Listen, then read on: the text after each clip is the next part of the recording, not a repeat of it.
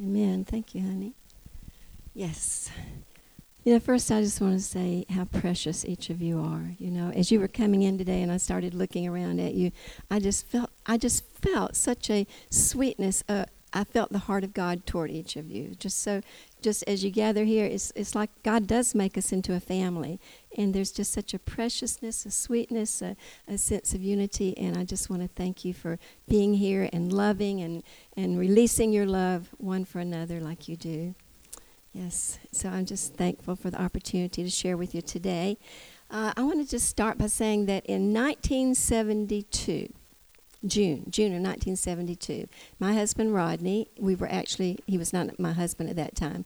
That happened nine months later when we got married. But in June of 72, he boarded a bus in Johnson City, Tennessee, along with some other college students about his age and some high school students all from different churches there in Johnson City. That's his hometown, Johnson City, Tennessee. And the bus drove all the way to Dallas, Texas for a week long gathering of about 75,000 young adults, college age students. And it was for what they call Explo 72, Explosion 1972. These people were serious about Jesus. They were serious about evangelism. They were serious about spreading the Christian gospel. And they had come together to pray, to, to listen to Christian, Christian music, to uh, have Bible study, and to learn more about evangelism. It was all part of the bigger thing that was happening in the nation called the Jesus movement. And some of you have seen the recent movie that's been released called Jesus Revolution, which tells about the Jesus movement, which st- actually started in the late 60s and went into the 70s. And in California is where it started, but it began to sweep across the nation. Actually, went into different parts of, of Europe and into Central America. It was a time when people were looking uh, for answers. It was a time of darkness and division in the country, kind of like what we have nowadays. But uh, people were, were looking for truth, and they turned to God. So many people turned to God, and they found His Son Jesus and became born again. That was what the Jesus movement was all about and I recommend the movie if you've not seen it because that was it shows how widespread it was like wildfire that began to sweep as people began to share their faith one with another. And this this has been a time when uh, people have begun to to talk about it on social media. If they've seen this movie recently, and when they hear about the revivals that are happening in different parts of the country right now on college campuses and elsewhere, uh, they, they begin to say things like, God, do it again we can see God do it again. If you've seen some of the pictures of people that have been in the Jesus movement, you know, you see them with their, their hands like this. They're pointing upwards. They're saying it's a sign of one way. There's one way to God, and that's through Jesus Christ. And that's what that, that symbol was all about one way Jesus. And yeah, God can do it again, and God wants to do it again, but I say, let's do it again let's do what we know to do. Let's, let's take the mission of spreading the gospel so seriously that we actually spread the gospel. That's what God wants us to do. He is so he's so willing. He's so ready. He just needs the church to be prepared to do our part to spread the gospel. When I got out of that movie the other night, I was there with our grandsons and their parents. Uh, but anyway, when we came out, I know I was so stirred and I know that, that they were as well. But I w- it's like everybody I saw as I walked out, it's like I was thinking, are they, do they need Jesus? Does this one need Jesus? I wonder about them. Do they need Jesus? And, you know, I just really had a, a greater uh, desire to be a part of what God wants to do.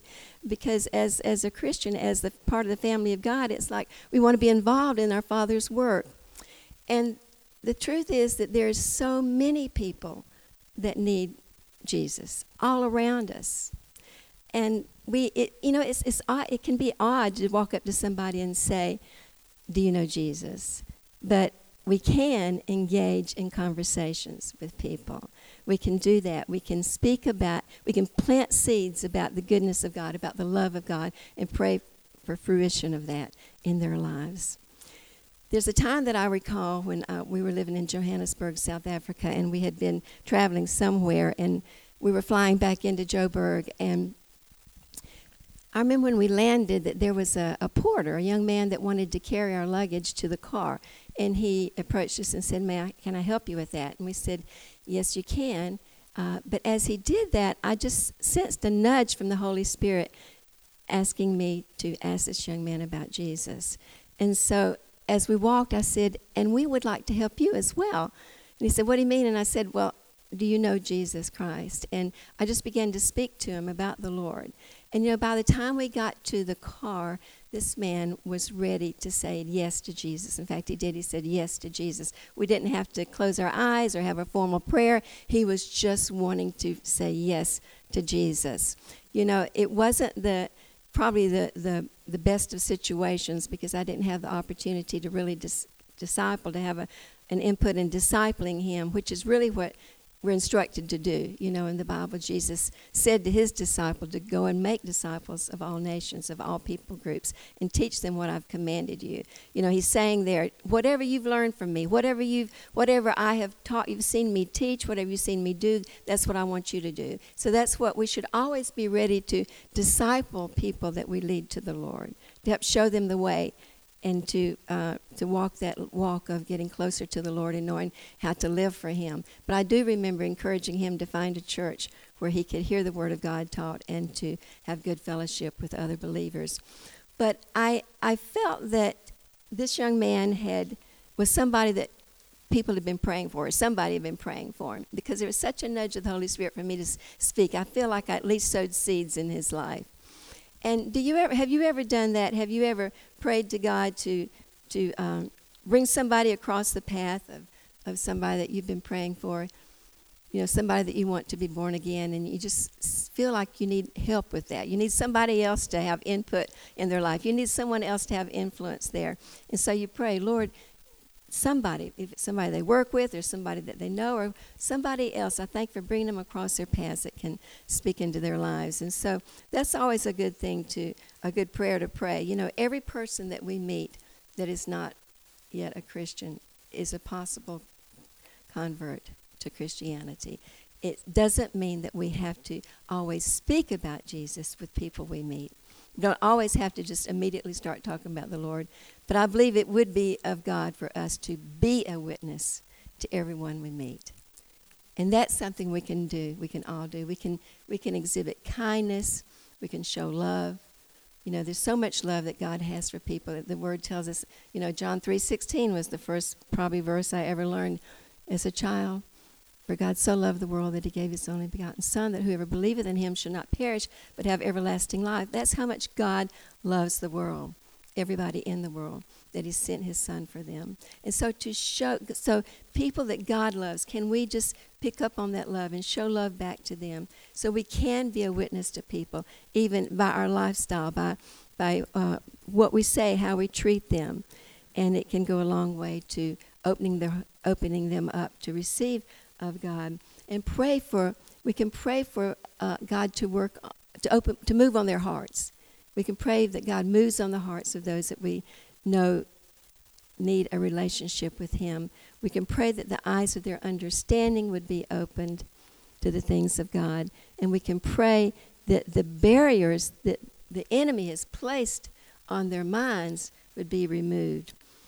We're told in 2 Corinthians 4 4 that the God of this world, Satan, has blinded those who do not believe. So, blinders to be removed, and eyes to be opened and hearts to, to be opened by the Lord. You know, prepare, help prepare someone uh, to, to hear about the God and want, and want his son Jesus by praying. You know, we, we've spoken about our prayers this morning and how we know that they're received in heaven. Um, I actually, I know this may sound silly. Sometimes the words, the, the pictures that I get seem a little strange, but, but God speaks to me through pictures that He shows me. And even when we were worshiping this morning, I saw like an airplane that was wanting to come in and land, but it needed a lit uh, runway. It needed lights on the runway. And I just got the sense that God's saying, I, I am coming. I do. I, there's so much I want to just make contact with my people, that people that don't yet know me. I'm, I'm ready. I'm coming. I'm coming. But I need the church to have have the land prepared. It needs to be lit up. It needs to be showing the way for others and and uh, for others to be able to receive me. And so we are the light of the world, and so we need to stay lit, you know, so that others can find their way. Uh, there's a there's I didn't mean to mean to say this, but there was a motel that used to have that as their motto that they'd keep the light on waiting for you. And, you know, so that's we need to keep the light on at all times, you know, and, and that others can find their way by seeing what by seeing us that we have something for them, and so uh, they can see us by the lights that we have on. You know, John David told me the other day that he has made a list of people that students that he knows that he has contact with at school that don't have a relationship with the Lord yet which uh, I'm sure that his list could probably be practically the whole school. But uh, he, he put a few on the list that he really was feeling something for them, that they were on his heart. Made a list of them, and he's been praying for those people every day. And when he told me that, I just thought, that is so good that, to do something, you know, to actually take action about something and then trust God to do his part. So I encourage you to do the same, to really you know, when we when we write them down as a reminder to pray for them, that really is what opens the door, uh, opportunity for them to to uh, to be re- receptive of the gospel when they're presented with it. And so I was just so glad to hear that he was doing something like that. Uh, we can't save people, but we can befriend them. We can befriend them and we can share with them the things that God has done in our lives as you have opportunity to do that. It may not be right at first, but as you walk with the person, uh, because you've come, you've come closer to them because you believe God really is wanting to do something in their lives. And so you spend time with them and you want to encourage them and just drop little uh, testimonies uh, in your conversation about what God has done for you. And you're given the opportunity to walk with them many times on their journey as they discover Christ we in our community group with this church, we meet, you know, Wednesday nights twice a twice a month. We have what we call community group. And Wednesday, this last Wednesday, we met together and we had prayer. And our prayers are just, uh, just I love the prayer time because there's just such a sense that yes, God is going to receive this and we're going to see something come of it because we're in such unity and releasing our faith together. And we have seen miracles even as a result of our prayer times. But we've really taken it to heart to pray um, for the two young men in here, Peter and John David, uh, about their school campus because they have such a heart uh, full of fire for the campus, for people to, to know the Lord. And so we've, we've been praying for them and, and that that fire in them would be spread on the campus. And I've been thinking about a song that expresses some of that. Uh, the summer that I graduated from high school, I worked at a place called Ridgecrest Baptist Assembly because I grew up in the Southern Baptist denomination. And Ridgecrest is in Black Mountain, North Carolina. And it is a conference center. It's still a conference center, but I'm not sure if the if it's still owned by the by the Baptists. But uh, I worked there all summer on the staff, and we had an opportunity to form a group of singers. Not that I'm great in, as a singer, but I was excited to be a part of that group. And so we learned a song that was, uh, at that time, it was an early Christian contemporary song. And we learned a song that we sang to each group. Each week, another, several, that, several, I guess thousands of people would come through during the summer, but hundreds of people would come each week for, for different emphasis and we would sing that song. It was called It Only Takes a Spark to Get a Fire Going. And I want to share the words with it. Not that I'll sing it. My husband sang it to me the other day. He does know it. He could sing it for you, but I'll just give you the words. Yeah, he won't. You know, Rodney, I, he really is a great singer, and I think Minda got her talent from him. But um, if you listen closely, it's just that he'll change keys every now and then, and he kind of gets lost where he's supposed to be. But uh, anyway, it's, it's great. But anyway, it only takes a spark, and you guys listen to these words, okay? It only takes a spark to get a fire going. And soon all those around can warm up to its glowing. That's how it is with God's love once you've experienced it. You spread His love to everyone you want to pass it on. I'm leaving out one of the verses. But I wish for you, my friend, this happiness that I've found. Is that what you all feel? On God you can defend, depend. On God you can depend. It matters not where you're bound. I'll shout it from the mountaintops. I want the world to know. The Lord of love has come to me. I want to pass it on. You know, passing it on, saying words like that, even singing those kind of words is, is great. That's one thing. But actually passing it on, that's another thing. Actually passing on about the goodness of God, passing on the gospel, passing on about His love, passing those things on, uh, that's another thing. Especially if you're a shy person or reserved, reserved in your ways. And that's exactly what I was growing up. I was just so timid that I, I say now that I realized what I was doing is I was hiding behind my mother's skirt. You know, back in that day when I was a little girl, my mother and her friends seemed to always wear these full skirts. You've seen pictures of the way women women dressed in the 50s, and um, it was great for me because Mama's skirt was so wide. I could, you know, she would be out like this, and I could hide behind it. When we were meeting people, or you know, someone asked me a question, I just kind of take a duck behind her. It was hard for me to look at people in the eye, and um, it was a real situation. People just kind of chuckled about it. They thought it was kind of sweet, but I just didn't know how I was going to come out of that, or or if and when I would. But thankfully my parents took us, we all went to church. They took me to church regularly. We were part of the church community. I'm so thankful for that. And so I was a part of children's department, you know, and so I was taught, I was taught in the home, but I was taught in the church about Jesus and his love. And, you know, songs that I'm sure that you all know, like Jesus loves me, this I know, for the Bible tells me so uh, I believed the Bible. The Bible told me that Jesus loved me, so I believed that. And then one of the songs that we sang all the time was Jesus loves the little children, all the children of the world. I'm seeing a few heads shake, but uh, probably the uh, Jesus loves the little children, all the children of the world. Red and yellow, black and white. They are precious in his sight. Yes, Jesus loves the little children of the world. And I believed that.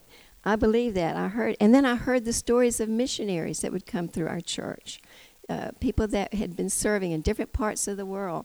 When they would come back, as we would say, on furlough or to spend some time in the States. Well, we had in the Baptist um, denomination, we had home missionaries and foreign missionaries, some that worked in the larger cities or different places in the country where they were assigned to work uh, with people groups but many, many, many foreign missionaries. And when they would come back to the States, to their home, they would come to our church. And we supported quite a few missionaries in the church I grew up in. And I would hear their stories. Oh my goodness, I loved their stories. It would just speak to my heart. Just to hear about tribes of people that would come to the Lord. You know, it, particularly the stories about Africa. It's like it just jumped off of them onto me. It was just like, oh God, you know, I just like caught that heart. It was just, it, God just spoke to me through their stories, through their testimonies. That's how powerful testimonies can be. So it's important that we do share about the things God does in our lives because it can encourage others. Um, but I would hear the stories and I would think, God, but how could I ever do anything like that? How could I ever go anywhere and really share because I'm afraid to talk to people? Um, but thankfully, God had, by His Holy Spirit, poured out His love in my heart. Romans 5 5 has become probably my favorite verse. For the love of God has been shed abroad or poured out, another translation says, in our hearts by the Holy Spirit. The love of God. The love of God. It's, it, it, so that verse speaks to me that, yes, God loves me and I can experience the love that He has for me, which is amazing. But that when He pours His love in my heart, that means I have a supply of love that I can now give to other people. You know, is is yes, He loves me with it, but it, it, it He works through me to give to others. It's amazing. The love of God has been poured out in our hearts because I had received the Lord. Ronnie said I was nine. Actually, I think I was younger than that, but it was nine. I was nine when I actually joined the church. But I, I knew that I had asked Jesus in my life and that He was my Lord. And so His Holy Spirit had poured His love into my into my heart. And I had a supply of love, just as each of you do as well. So I knew at an early age that Jesus really loved me, and I knew that He loved everyone. I mean, the song told me so. He loved the red, the yellow, the black, and the white. He loved everybody, you know. And so I wanted to, to love them as well because cause God had such a love for them. And, and I knew that, and I learned later some verses uh, such as um, Romans 2 11 that lets us know that God was no respecter of persons. That, that phrase right there, that God is no respecter of persons, is actually found in a number of places in the Bible because He wants to reveal to us that He loves people just the same. You know, He loves the, the person in, in prison just as much as He does lo- love us. He loves, you know, I used to think, God, surely you love my the pastor more than you love me, or you love, you know, my mother more than you love me. But no, he loves us all the same. He doesn't always love what we do, you know, what another person does, but it doesn't change his love for that person. It doesn't change his love for us.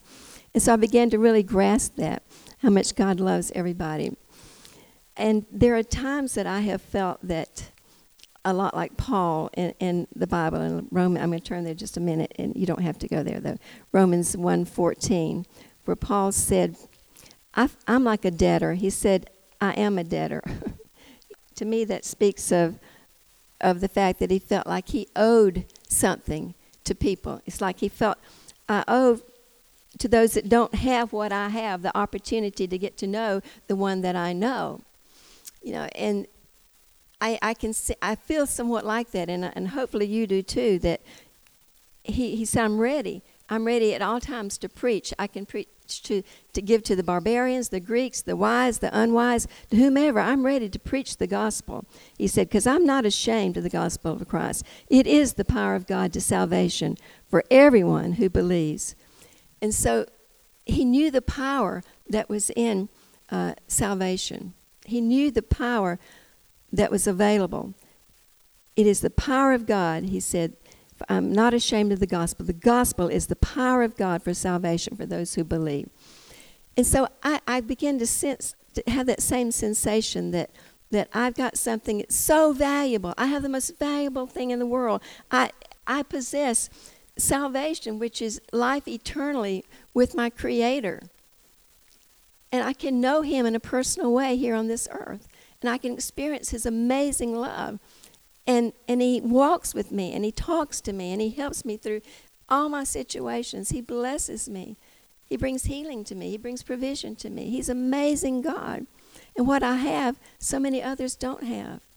And so i want to give that to them. I feel like i feel like i, I need to not just because god instructs me to do it but because of the love he's put in my heart for them. And the most wonderful thing is that when we share our love the love that god has given us with others it doesn't de- deplete our supply. It's always an abundance of supply of God's love. And there's no reason to ever be jealous of another person of their position with God because we can be as close to God as we want to if we're willing to press in and be in that place with Him. And His love is there for us, just available for us, just as much as it is with anyone else. And so, uh, Paul I think, felt compelled because of the Great Commission to go into all the world and preach the, the gospel to every creature. But that's a word for all of us. If we have something great, we want to share it. If I have something precious, I don't want to hold it on to, all to myself. I want to help give it to others. And then it tells us in this same uh, scripture reference, verse 17, there with Romans uh, 1, verse 17 he says at the end of the verse, the just shall live by faith. That's us. We are the we are the justified. We are made righteous by God through Jesus Christ. And so by faith we can step out and share the goodness of God with others. And so growing up in the church and learning these verses, having that wonderful opportunity and let and take them for me, for myself, that this is the way I can live. I learned how to step out in faith and believe God that I could begin to speak to others because I wanted to. So I began in a small way, sharing in Sunday school and sharing with a few friends. And at home, I felt the freedom to do that with my parents and my brother.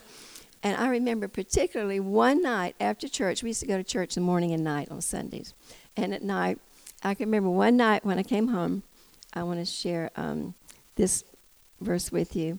Uh, I remember finding this scripture and taking it to my mother. I marked it here with a picture of my mother and me together. But I remember t- it's in Jeremiah, the first chapter, where where Jesus said, where God said to Jeremiah, "Do not say I am a youth." Another place, another translation says, "Do not say that you are a child." Peter and John David, don't say I'm just a youth. No, for for God said here, you're going to go wherever I send you, and you're going to speak to whoever I ask, tell you to. Whatever I command you, you shall speak.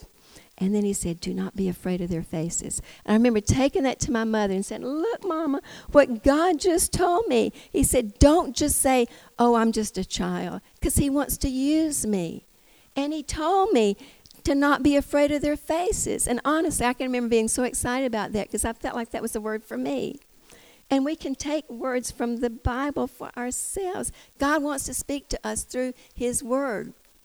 You know, what He did for, for Jeremiah, He wants to do for us. He wants us to not be afraid of their faces when we have the opportunity to speak to others about Him. And so that was the beginning of my beginning to really step out and trust God.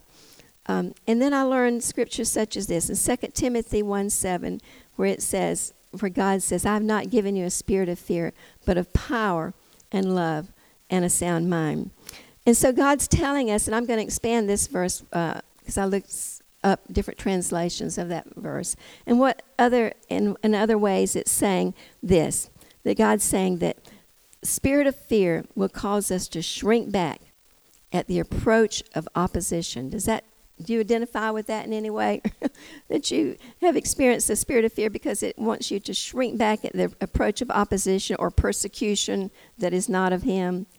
But God's saying, I have given you my spirit, my spirit of power and resolution and courage. In other words, you have the sense, I can do this because I'm, I'm firm about it. I have courage to do it, even in the face of difficulties. That's what His his Spirit is going to give us a sense that, yes, I can do this. I can receive courage from God because His Spirit is a spirit of, of, of power and love, of fervent love, and a sound mind, of wise discretion and sound judgment. So it's amazing the provision of God in every area of our life. Now, the prophet Jeremiah, as you, if we read on in that, in that book of Jeremiah, you see that he was greatly persecuted by those that he spoke to about God. God had given him many words to say to disobedient people, given them an opportunity to turn around and, and live for him and love him. And, but uh, he, he got tired of doing it. He said in, in uh, chapter, nine, uh, chapter 20, in a couple of places, he said, I am in derision daily. He said, Everyone mocks me la- they laugh at me, they make fun of me. But and so as you read down in, in this chapter 20, and you get on to chapter uh, verse 9, he says, I think he's, he's really tempted here to pull back. He said, Then I said, I will not make mention of him. It's like, I, I, I'm just not going to do it anymore, nor speak anymore in his name. But then he said, But his word, God's word, was in my heart like a burning fire, shut up in my bones. I was weary of holding it back. I could not. So he tried to hold it back because he was tired of being mocked and made fun of, being persecuted. He said, But I can't hold it back any longer. It's like a fire, it's burning in my bones. Can anybody identify with that? Are we on fire enough that it, we actually feel a burning sensation at times like, I, I got to do this. I'm going to explode if I don't. I've got to, you know, I've got to share this. God is so good. I've got to tell people about it. His love is so amazing. I want them to experience it. I, I can't hold back any longer. So he didn't. He said, he said, all, um, all of my acquaintances down in verse 10 have watched for my stumbling. But in verse 11 he said, But the Lord is with me as a mighty, awesome one. God is always with us. He never leaves us, and He will be our help. He wants us to step out. And so, learning about, learning that verse about He's not given me a spirit of fear, and uh, it just really, really helped me to know what I could do in Him. I want to ask you this question If you were fearless, what would you do? If you were undaunted, I know there's a book that Christine, Christine Caine wrote about undaunted. It just spoke to me so much. If you were not intimidated, Peter, when you go to college, there may be some professors that want to intimidate you. But if you weren't intimidated or discouraged by difficulty, what would you do? Take a moment to think about it. What would you do if you really were not fearless? If that fear was not a part of you anymore, you dealt with it because you knew it was not of God, that that's not the spirit He gave you. Instead, He gave you His spirit, which is spirit of power and love and a sound mind. What would you do if you really believed that and walked in it? That is most likely what God wants you to do. What you would do if you weren't fearless, that's what He wants you to do by His Spirit with His help. 2 Corinthians 5:14 is the key verse I want to give you today. This is the verse that really helped me to overcome shyness more than anything. It says, The love of Christ compels me the love of Christ. And I spoke as I spoke to you about the love is his love is for me, it's toward me, it abides in me, but it is there for a purpose. He's given me ample supply that I can share it. The love of Christ compels me. In other words, it prompts me, it urges me to want to give to others. And because I love him so much, I don't want to hold back. His love compels me.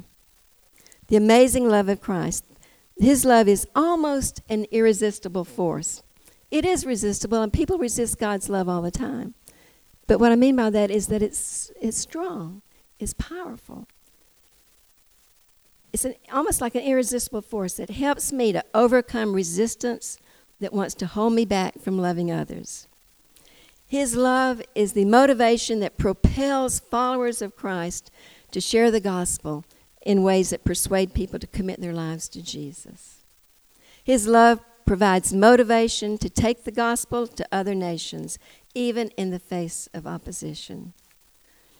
So I really began to step out more when I graduated from high school. And uh, my first year, 1968, I took a leap.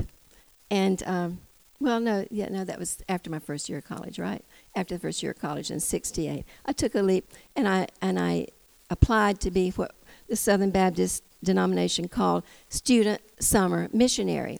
So I applied to be a student summer missionary where they would uh, allow college students to sign up and um, as they reviewed who you were, what experience you'd had, they assigned you, they ex- accepted you and assigned you different parts of the country where you would work with other churches in amazing ways.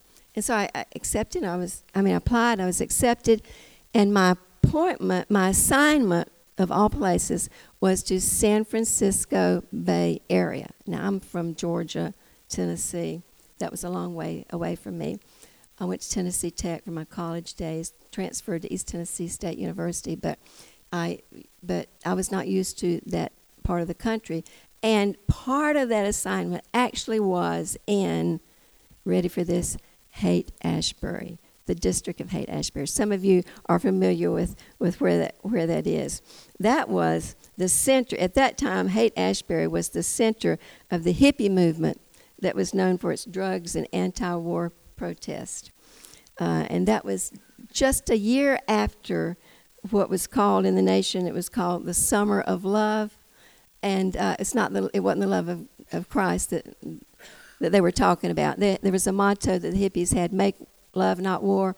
And so it was just a whole different culture than what I was used to. But we, I remember st- we stayed in a, in a, in a building uh, right in the middle of, of Haight Ashbury for a few days and uh, worked with the church. And so that was really out of my comfort zone.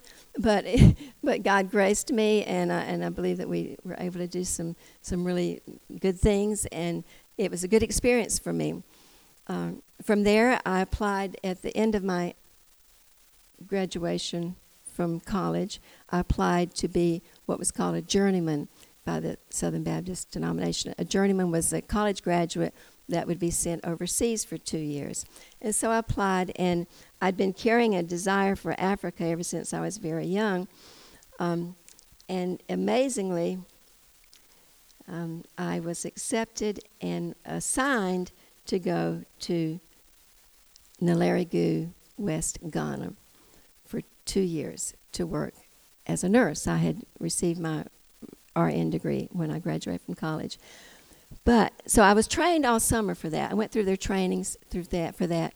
But at the end, two weeks before I was to leave, I got really sick. I got very sick. I was hospitalized, and I was unable to go. And I, so the head of that um, that whole program came to visit me in the hospital. He traveled from North Carolina to come to me in Tennessee, and he came and said, "You know, we the door's shut right now, but he said next year, if you want if you want to go, you've already been through our training program, and we'll send you we'll send you then." But you know what? By the time the next year rolled around, Rodney had proposed to me. And so that's the direction that I felt the Lord was saying for me was to go uh, with my husband at another time. And so what he was saying to me, what was just such a valuable lesson to me, God showed me through that that my desire was right, what I wanted to do, go to Africa, but my timing was wrong. I was trying to make something happen that was not yet right in his timing.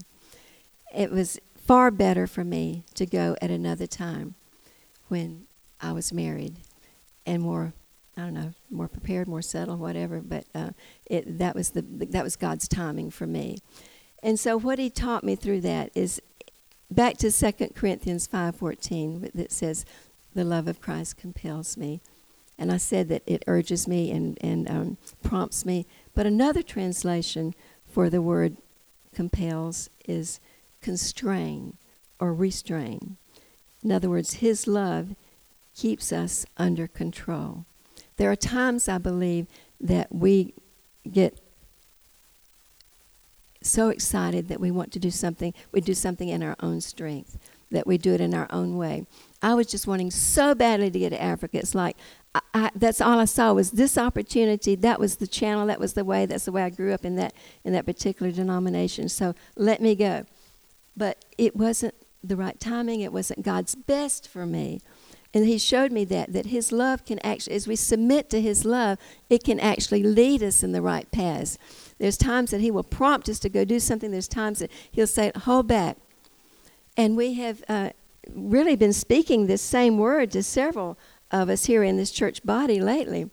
I know I don't want to steal anybody's thunder, but um, there was one individual Wednesday night that said he had wanted so badly to minister to this group of people, and he had been trying and trying so hard that he, he just didn't any longer know what to do. Was anxious about it, frustrated about it. And God was saying, just release it to me.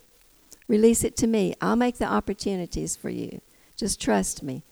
And that was what happened, that he just received peace from it, and uh, God began to bring people his way.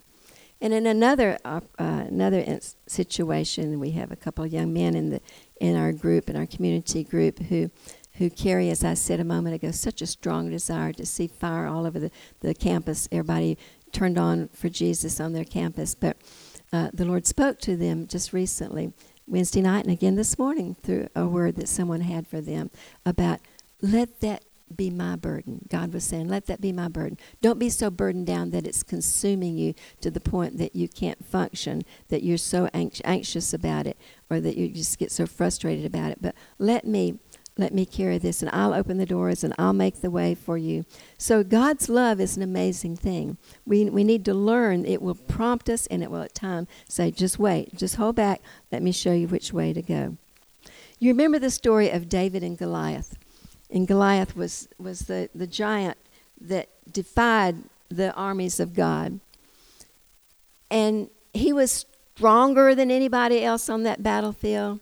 He was much bigger than anybody else and very intimidating, constantly mocking the armies of God. You know, I'm here and I'm going to destroy every one of you.